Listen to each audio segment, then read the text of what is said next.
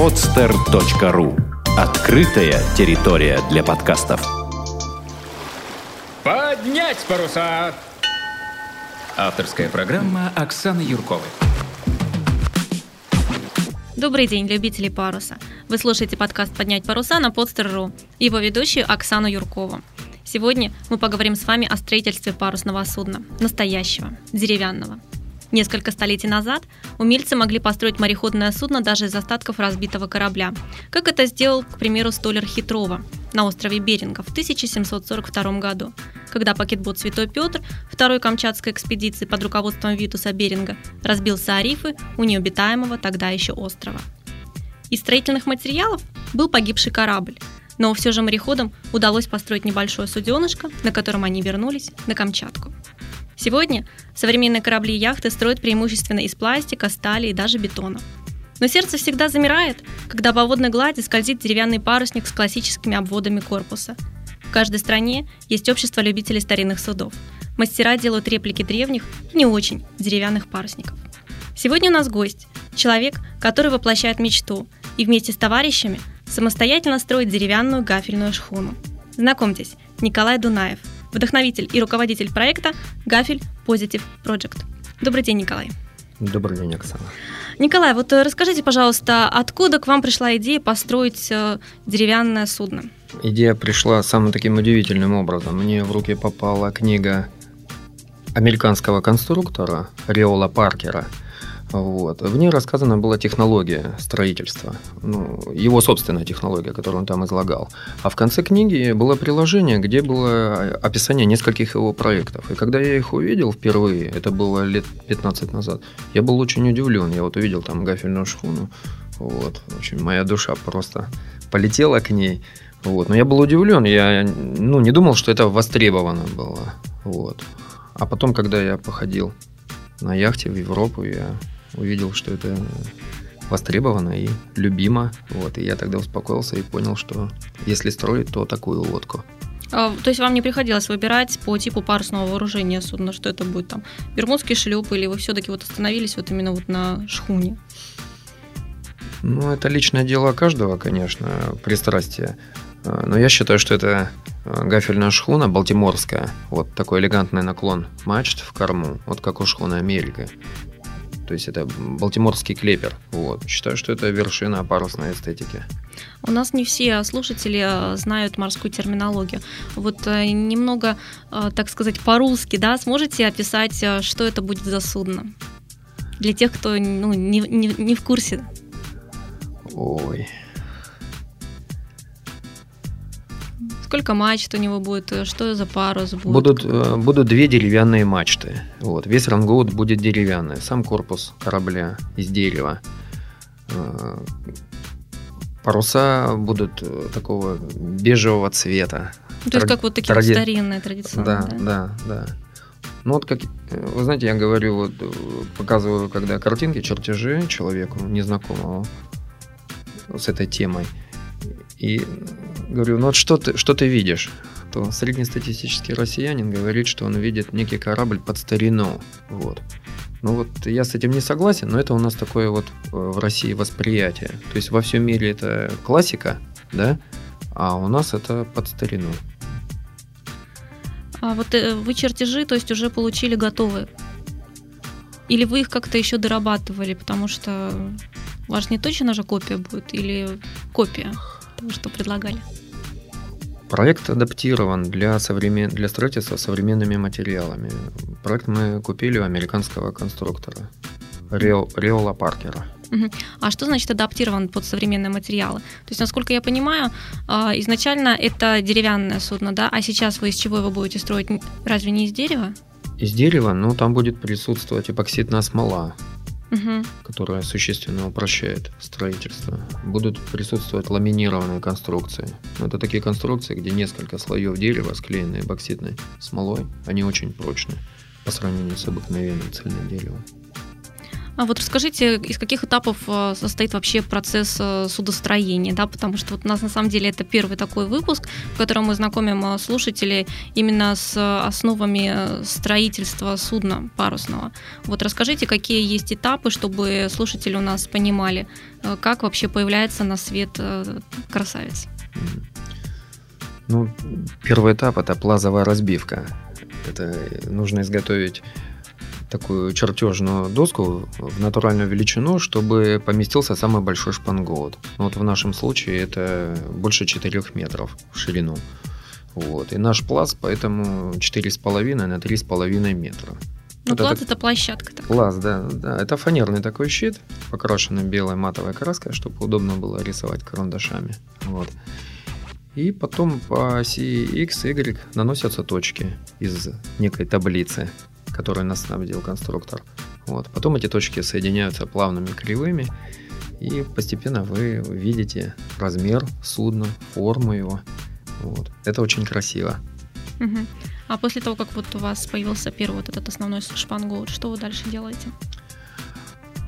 Потом вот эти кривые, их нужно перенести, ну вот в нашем случае, их нужно перенести на временные шпангоуты потому что у нас э, такой проект, э, что сначала нужно изготовить временные шпангоуты, которые задают форму. Угу.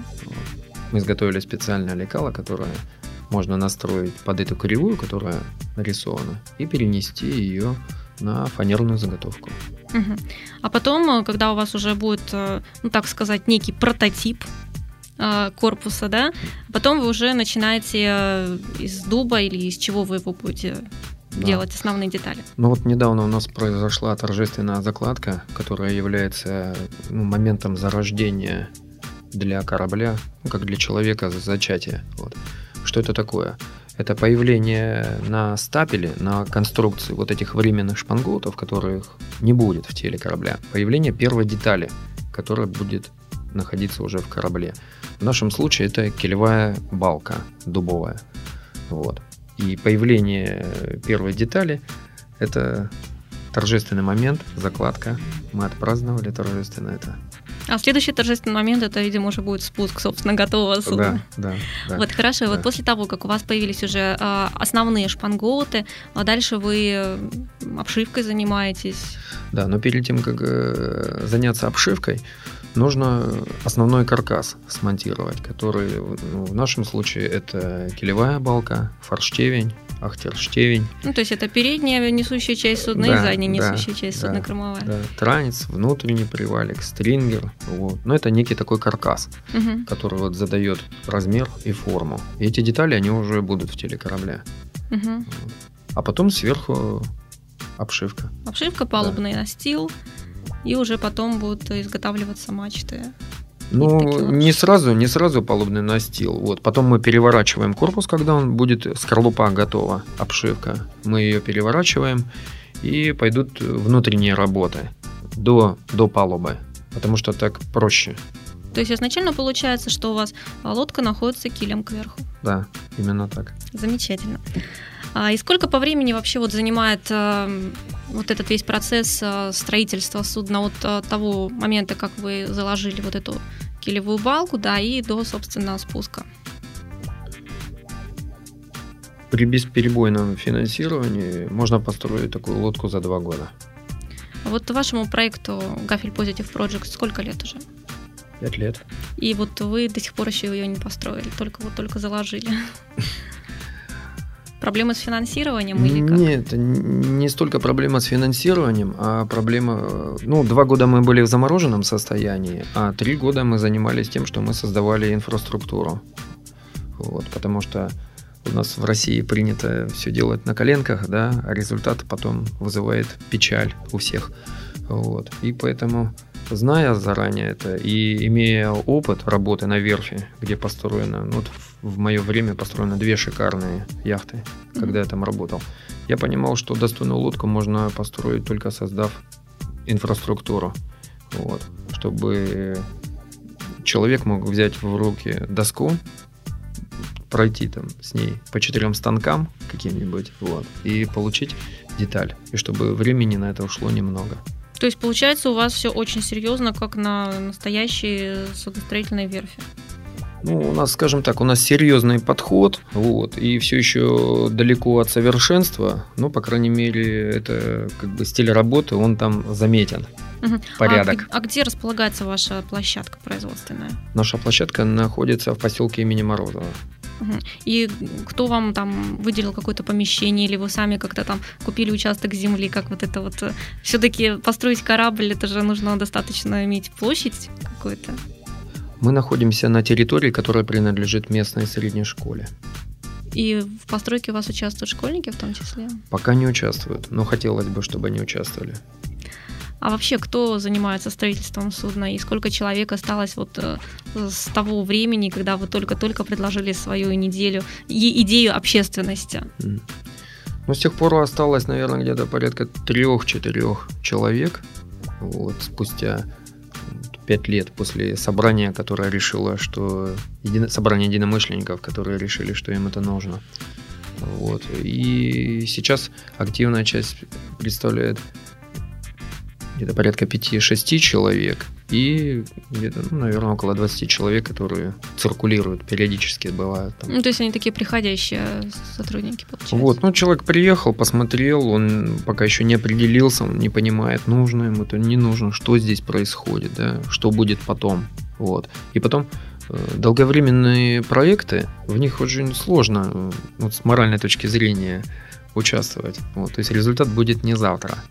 Ну да, современной молодежи очень хочется вот э, сегодня я пришел, а завтра уже это, вышел в море, например, да, или вот что-то взял и победил. Хочется вот так, наверное. Да, ну вот я в связи с этим э, как бы вот делюсь и э, популяризирую такую концепцию, что вот в человеческой психике есть такой нюанс, что вот мы что-то хотим получить и думаем, что нам будет счастье вот после этого, да, новый телефон, там, новое путешествие, рюкзак, ну, каждый в своем, да, кругу Мгм. Вращается. А работа с деревом и строительство корабля – это такое занятие, от э, которого можно и нужно получать удовольствие. Вот. И работа с деревом – это очень интересно, это огромное удовольствие. Вот. И я стараюсь это ну, донести до своих соратников и до новых людей, которые к нам приезжают. То есть, получается, если человек хочет получить э, в жизни удовольствие, он, в принципе, может прийти на вашу верфь э, и вот наслаждаться самим этим процессом создания вот э, такого судна, да? Да, мы будем очень рады видеть новых единомышленников, людей, которые предполагают, что работа с деревом им доставит удовольствие. А таких, я думаю, что много достаточно. Николай, а вот э, скажите, а у вас сколько вот человек из вашей команды имеют опыт именно вот в строительстве судов? Два человека. То есть это вы и кто-то еще, да? Да. Вот, а расскажите о своем предыдущем опыте. Ну, Свой предыдущий опыт. У меня была своя яхта, которую я купил таким полуфабрикатом. Вот. И всю оснастку изготовил своими руками. Вот. И приобрел огромный опыт. Вот. Понял, что на коленках очень сложно э, изготовить что-то стоящее. Что сначала нужно готовить инструмент, оснастку, вот, э, планирование, планирование, планирование, еще раз планирование. Вот. Потом у меня был опыт, я работ, отработал один год на верфи, которая в центральном яхт-клубе находится. Вот, и застал на этой верфи, как я считаю, золотой век. Вот. Было построено две лодки. Вот. э, Я принимал активное участие в строительстве одной из них. Это было даже было не строительство, а реконструкция. Э, Яхта называется Рица. Вот. Но от старой яхты там осталось ну, очень мало деталей старых. Вот. Ну, если шпангоуты и обшивка новая, палуба новая, ну, можно догадаться, да? Ну да, то есть килевая балка, по сути, наверное, только и Ну, ну, там от килевой балки кое-какие части, вот фальшкиль, транец, вот. И э, яхта, которую вот любители, поклонники такие винтажных яхт в Санкт-Петербурге знают, Астрал 2. Вот эти вот яхты, вот вы, Да. принимали участие, Да. да. в их возрождении. Ну, у вас э, в строительстве Астра 2 не принимал, вот, а вот э, в строительстве Рицы очень плотная. Ну, раз уж заговорили о вашем э, яхтенном опыте, расскажите, куда вы ходили, да, А сколько лет вы уже занимаетесь парусом, да, с чего, собственно, это началось? Ой, это началось давно. Я родился на юге и достаточно далеко от моря. Вот. И я не понимал, что я там делаю. Вот. Ведь я так люблю море и чувствую, что оно меня любит. Вот. И что надо как-то вот прорываться к нему. Вот. И первая моя затея была, я, мы с другом купили виндсерфинг. Вот, купили его в складчину, кататься особо негде было на нем. Мы его таскали на тележке километров за пять на пруд. Вот. Пруд такой посреди степи. Вот. И катались на этом пруду. Вот. Выглядело это все это для местных жителей очень забавно и нелепо. Вот. Потому что они считали, что нужно вот возделывать поля, растить помидоры, огурцы. А виндсерфинг это как-то... Не для данной местности. Да, непонятно, да. Вот. И потом я понял, что э, чтобы заниматься дальше, продвигаться дальше, развиваться, вот, нужно куда-то переезжать в другой регион. Вот. И так я попал в Приозерск. Вот. Живя в Приозерске, я купил свою яхту и 10 лет ходил по северо-западной части Ладожского озера. Вот. И Ладога это такой серьезный водоем. Я считаю, что тот, кто освоится в Ладоге на яхте, вот он, он может, в принципе, идти куда угодно потом. Вот. И места незабываемо красивые. Вот. Это вот дальнейший такой этап был. Вот. Потом э, я ходил на штандарте два года, посвятил ему, или даже три, 2004, ну, конец 2003, 2004, 2005. Прошел два таких больших плавания на штандарте. Вот.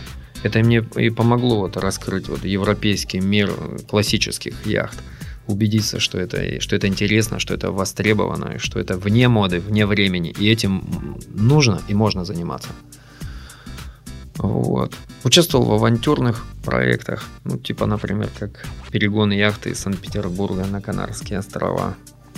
По-моему, очень, очень интересно, не просто авантюрно, а интересно и с точки зрения получения опыта такого тоже. Да, да, да. Это опыт был колоссальный. До Канарских островов мы не дошли, но все равно поход был такой серьезный по протяженности. Мы вышли достаточно поздно, уже в конце августа. Это сентябрь, октябрь. Вот, мы дошли до Сан-Мало, до юга Франции. Вот. И там лодка осталась зимовать. Путешествие продолжилось продлилось еще месяц. Испания, Франция, Африка. Только через два месяца вернулся домой. И все на яхтах. М? И все на яхтах. Нет, месяц на яхте, а месяц всяких разных таких болтаний по Европе. Вот была мечта Африку посетить, Сахару. Вот мы с другом поехали. Николай, давайте вернемся теперь к вашему проекту. А, вот а, скажите, какие вот характеристики, ну, в частности, размеры лодки а, будут Э, наша лодка, которую мы строим, 40, она э, по проекту 45 футов, вот. но мы немножко прибавили, внесли небольшие изменения в проект. Сейчас 15 метров корпусом. 15 метров корпусом, ширина 4,3 десятых метра, осадка 1,8. Угу. А высота мачт э, наибольшая? Высота наибольшая мачты где-то около 15 метров от палубы. И для каких вообще районов плавания это судно предназначается? Только по Балтике ходить или нет? Вот, ну, планируется ходить э, без остановки на этом судне. Ну, точнее, конечно, с остановками, но вот так как в Питере ходят вот три месяца, вот, потом лодки стоят на берегу, это, конечно, вот такое тягостное для меня зрелище, потому что я считаю, что до того региона, где возможно круглогодичная навигация, с моей точки зрения, рукой подать. Вот, и нужно ходить круглый год. Вот, останавливаться только для ремонта. Вот. И хотелось бы, я вижу ее будущее, это дальние и сверхдальние походы для участников проекта и для тех, кому это интересно. А вот у вас вот проект, вот Гафель Positive Project, насколько я понимаю, он не ограничивается именно вот э, строительством э, шхуны, а, вероятно, там что-то еще другое заложено. Ну, вообще, строительство гафельной шхуны, вот мне видится это просто как некий стержень такой, вокруг которого можно было бы, и мы этим заняты, нарастить очень интересный творческий мир, вот, многогранный, да. То есть мы, с одной стороны, мы немножко работаем как э, молодежное предприятие, потому что нужно же зарабатывать деньги, корабль нужно на что-то строить. У нас очень много инструментов, оборудования. Вот. Иногда мы выполняем заказы, строим металлоконструкции. Вот. Э, потом э, я организовал яхтенную школу, вот, потому что э, школе понадобится команда, где ее взять будет, да, через два года. Их же нужно вырастить, вот, иначе угу.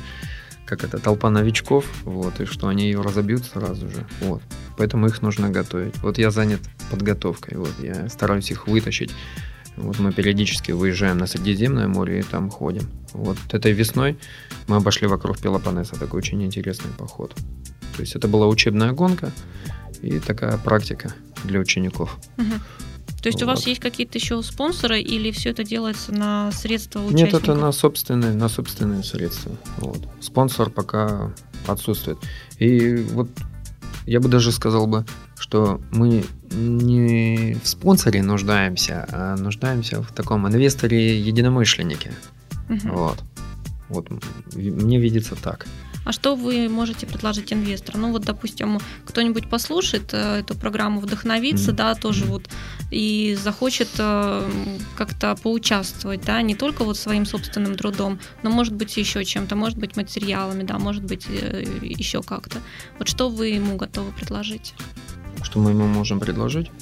Ну вот я рассказываю, вот как было у меня, когда у меня была своя яхта. Вот. Своя яхта – это нескончаемый поток денег из твоего кармана вовне, непонятно куда. Вот. Постоянно какие-то заботы, хлопоты. Вот. В нашем же случае вот то, что мы можем предложить, это человеку, вложившемуся да, в строительство корабля, профинансировавшему его там, частично там, или полностью. Вот. Это то, что у человека не будет болеть голова, что с этим кораблем происходит и где он. Вот.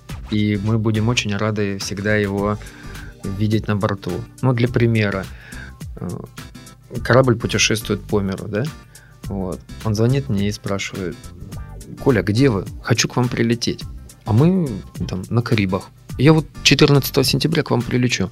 Ты знаешь, мы до 14 или там до 17 ходим с учениками, а 17 числа мы тебя будем очень рады видеть. Вот мне видится это как-то так. Вот.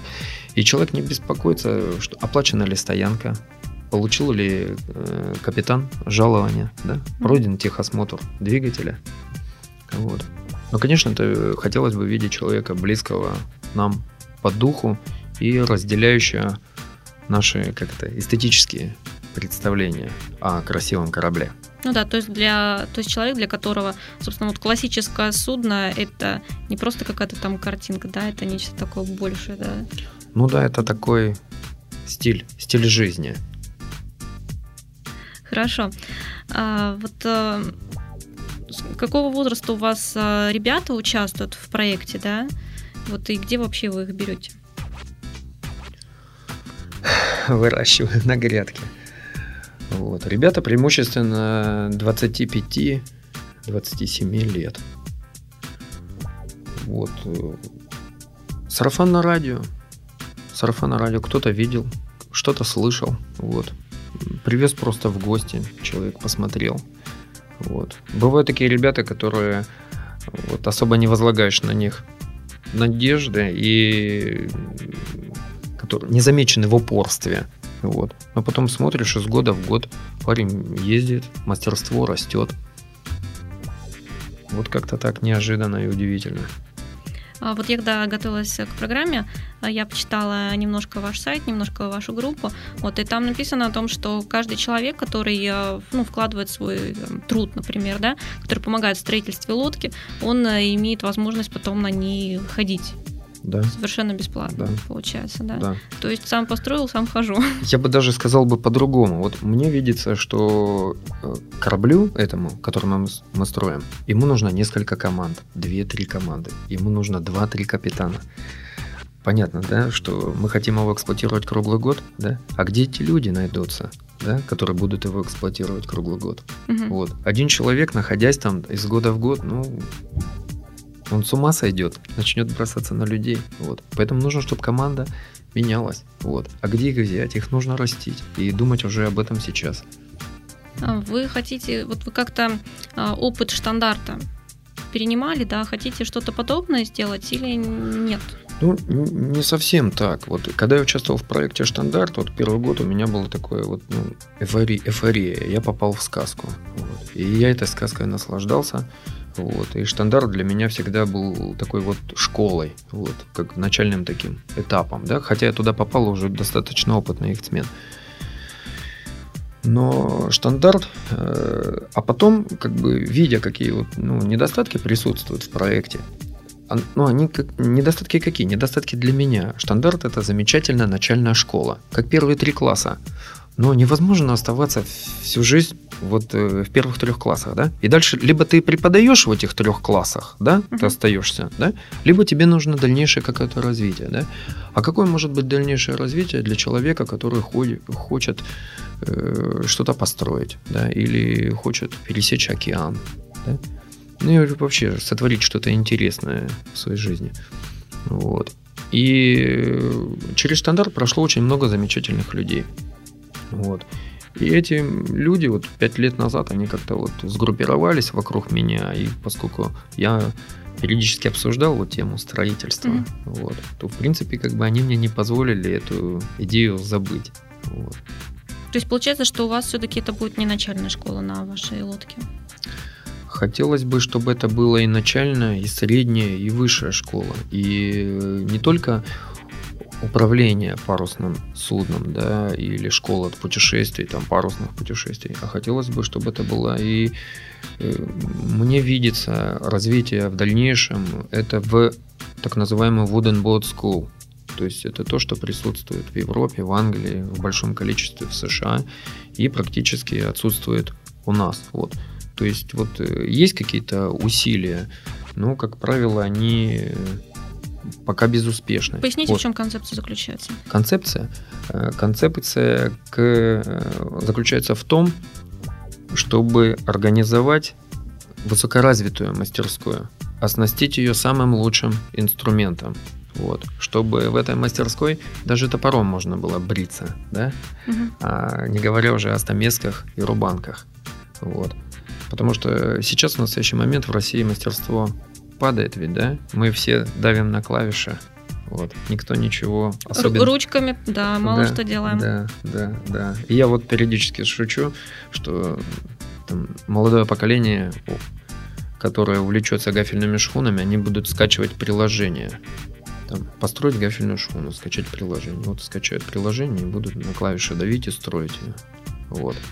И поэтому хотелось бы как-то вот ну, в эту ситуацию вмешаться, да, и возбудить, сначала возбудить интерес к этому, да, потом показать, что от этого можно получать удовольствие от работы с деревом, угу. с разными породами, инструментом, который... Мы заказываем в Канаде инструмент, вот. И я в своих э, единомышленников убеждаю, что эти траты финансовые, а инструмент дорогой. Рубанок может 10-12 тысяч а рублей. Неужели там где-то в Европе поближе нету такого? Вы знаете, э, компания, которая делает высококачественный инструмент серийно, большими сериями, находится только в Канаде. Причем ассортимент огромный, который говорит о интересе того региона угу. к этому ремеслу. Угу. Вот. И мы заказываем канадские рубанки. Вот. И это такой, скажем так, интересный шаг, который э, много чего дает. Во-первых, э, он красивый инструмент. Угу. На него приятно смотреть. Угу. Вот. Он классный. Потом, когда ты им работаешь, ты получаешь огромное удовольствие под это, потому что ты раньше ты не понимал, почему у тебя не получается. Не то у тебя руки кривые, да, не то mm-hmm. с инструментом что-то не то, да. Когда ты берешь в руки отлаженный инструмент, вот, и у тебя получается операция, э, ты думал, что и учиться годами нужно, этому, да, угу. а ты берешь инструменты под руководством опытного наставника, у тебя все получается, и причем отлично получается. Вот. Это второй Второе, что можно получить от покупки этого инструмента. И третье, это пиар. Пиар. Я не знаю другого вот молодежного проекта, который строил бы корабль и заказывал в Канаде инструмент. Да, действительно, действительно, все в основном а, пытаются своими собственными силами и вот из, проду- из подручных средств что-то сделать. У вас прям чувствуется такой очень серьезный подход, очень интересно и здорово. А теперь на такой вопрос, как э, попасть можно в вашу команду, что нужно сделать, а, чтобы тоже приложить свои руки к гафельной шхуне? Ну, для начала нужно познакомиться со мной, с моей командой, с проектом, приехать в Морозовку. Угу. А где-то как-то как с вами связаться можно там? Телефон, может быть, если есть такая возможность, дать, или там на электронную почту написать, как mm. с вами встретиться можно? Ну, мой телефон для интересующихся. Плюс 7 911 760 72 88. Спасибо. И вы принимаете всех абсолютно, кто вот э, имеет желание такое поучаствовать? Или да. все-таки какой-то отбор там проводится? Или он такой естественный? Нет, отбор происходит естественный, потому что ну, человек приходит на идею, а остается он с людьми. Как бы идея не нравилась человеку, если ну, люди ему не симпатичны, то есть мы должны понравиться друг другу. Вот. Хорошо. А, Николай, спасибо вам большое. А, сегодня в студии Постер.ру в гостях у подкаста «Поднять паруса» был Николай Дунаев, руководитель проекта строительства гафельной шхуны «Гафель Positive Project». Мы желаем Николаю и его товарищам быстрее ре- реализовать проект и спустить судно на воду, чтобы отправиться в большое путешествие. А каждый из вас, слушатели, может присоединиться к проекту и потом иметь возможность ходить в дальние походы на красивом деревянном паруснике – с вами была ведущая подкаста «Поднять паруса» Оксана Юркова.